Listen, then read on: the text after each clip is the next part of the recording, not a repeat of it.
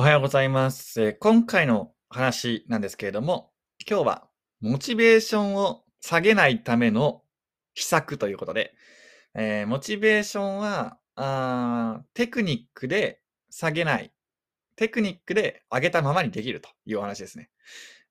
モチベーションはなんかやる気の問題とかメンタル面の問題と思ってる人いるかもしれませんけれども、残念ながら違います。モチベーションはテクニックです。じゃあ僕がどうやってモチベーションを上げてるかっていうとですね、いろんなことをやるということです。いろんなことをやる。で、モチベーションが下がる原因って、いくつかあると思うんですね。例えば、先が見えない状況にあるということですね。ブログで言いますと、記事ネタが思いつかないとか、成果が出ないとかですね。あとは、そんな感じですかね。いろいろ、このままやっても大丈夫なんだろうかとか。あれやることがわからないとか、そういうのでモチベーションが下がったりしますね。はい。まず、そういう原因があります。で、もう一個は飽きるっていうことですね。飽きてモチベーションが落ちると。ブログを10記事、20記事、30記事書いたんだけれども、毎日同じようなことやってるんで飽きたということですね。モチベーションが落ちるってそういう2つかなと思うんですよね。で、特にブログは成果出るまで時間かかるんで、やってもやっても微妙、うんともすんとも言いませんみたいな、そういう事態に陥りやすいですよね、実際ね。で、なので、モチベーション落ちちゃうんですけれども、じゃあ僕がどういうふうにやってるか、モチベーションを保ってるかっていうと、いろいろやるということです。はい。例えば、僕、副業っていうか、今、ね、フリーランスなんで副業って言っていいかわかんないですけど、やってることは、ブログ、ライター、投資もいろいろやってますね。仮想通貨もやってますし、自動売買の FX もやってますし、もちろん普通の株もやってますし、積み立て NISA とかもやってますしね。株価指数 CFD とかね。僕結構これが好きなんですけどね、CFD は。とか。他にもありますけれども、メインはこんな感じかな。やってますよね。で、セドリ、楽天ポイントセドリっていうのがあるんですけど、それもやっています。で、YouTube もやってますけど、あんまりやってないですけどね。YouTube やってたりとか、あと、この音声配信もそうですかね。あと何があるかな。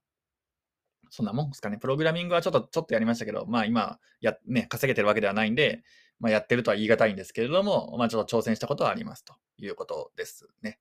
はい。こんな感じでいろいろやってるんですね。で、じゃあ今日何作業するか。今日朝起きましたと。ね。ブログに対するモチベーションがありませんみたいな時に何やるかっていうと、新しいブログ作ったり、セドリやったりするんですよ。で、今、A というブログをやってるとするじゃないですか。A というブログ。で、A というブログは特化ブログで、そのことしか書けないわけですね。でも今日それ書く気分じゃないみたいな、そういう時もあります。で、書く気分じゃない時は、新しいブログを作って、で、新しいそのジャンルで記事を書いたり、セドリに挑戦して、セドリのリサーチをしたり、投資の勉強をしたりと、いろんな選択肢があるんで、何かしらモチベーション上がるんですよ。はい。一番やる気の出るものをやっています。で、ブログも、今、新しく3個ブログ作ってるんですけど、もう、2、3個思いついたやつはパパッとブログ作ります。ドメイン代は1年で、めちゃくちゃ安いやつをやるんで、1000円もかかんなかったり、1000円ぐらいだったり、1000円台だったりするんですね。1年でですよ。なので、毎月100円ぐらいの出費ですよね。だから、3つぐらい作るんですよ。書きたいジャンルが思いついたら。で、全部にその特化ブログにしたいんで、記事を入れていきます。はい。そうですね。で、モチベーションが上がるジャンルの記事をどんどん入れていくっていう感じですね。で、3つ一気に作ってるんで、何かしら書きたいものが出てくるんですよ。はい。それで記事を入れていくということですね。1個のブログしか運営してないと、要はその特化ブログだったら、そのジャンルで書きたいって思わない場合ね、結構大変じゃないですか。まずモチベーションを上げて、調査、リサーチして記事書かなきゃいけないんですけど、いけないっていう流れになるんですけど、僕はもう3つぐらい常に新しいブログ持ってるんで、気の向いたものから書いていきます。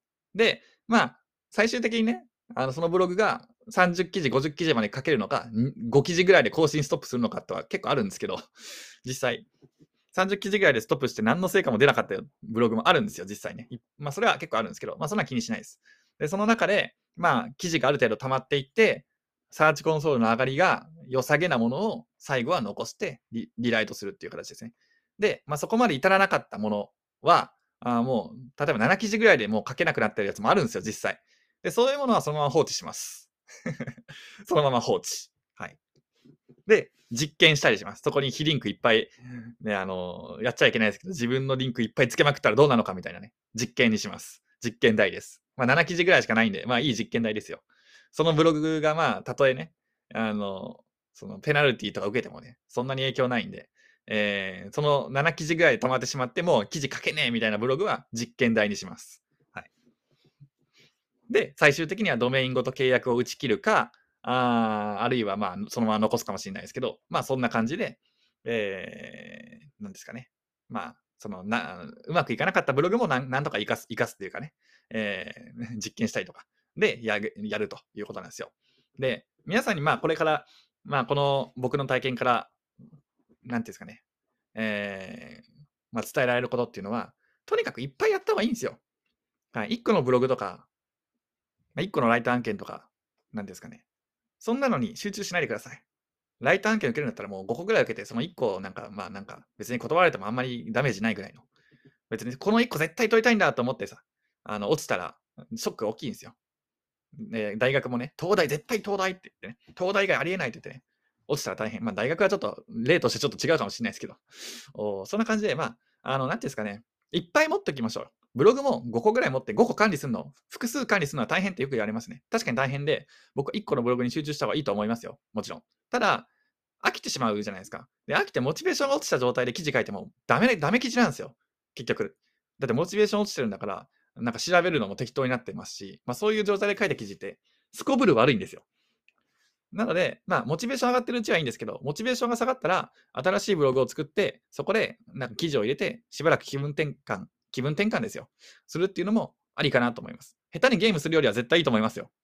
気分転換のゲームするっていうよりは、新しいブログ作って記事入れた方が、なんかワードプレスの編集も、あ、こんな機能あったんだとかね、気づきがあるじゃないですか。で、その気づきを持ってですね、元のブログに戻ったらいいんですよ。はい。だから僕は新しいブログを一気に3つぐらい作ってるのは、まあ、違うワードプレステーマとかも使ってますしね。だからそういう新しいワードプレステーマを使って勉強したりとかして、まあ、その発見をですね、元々のブログに生かすとかね、まあ、そういうふうにやっています。で、もうどのブログも嫌だと。ブログ3つ4つ新しいの作ってるけど、どのブログも書く気にならないみたいな。そういう時はライター案件したりとかですね、セドリをやったりとか、まあ、投資をやったりとか、まあ、仮想通貨買ったりとか、まあそういうことをやるわけですね。だからいろいろ選択肢を持っておきましょう。はい。これがモチベーションを落とさないコツ。僕のコツです。はい。で、まあ難しいことやるとモチベーション落ちるんですっていう方もいらっしゃるんですけど、まあそこはなんとかね、乗り越えてほしいなと思います。難しいことをやるっていうことは、なんか先に進んでない感があるんですよね。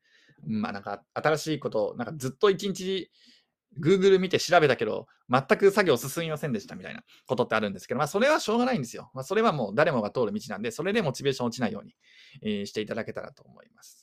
でね、飽きたらなんか違う作業やって、また3日後ぐらいに元に戻ればいいんですよ。はい。そんな感じで、いろんなことに挑戦して、いろんな作業をくるくる回して飽きないようにね。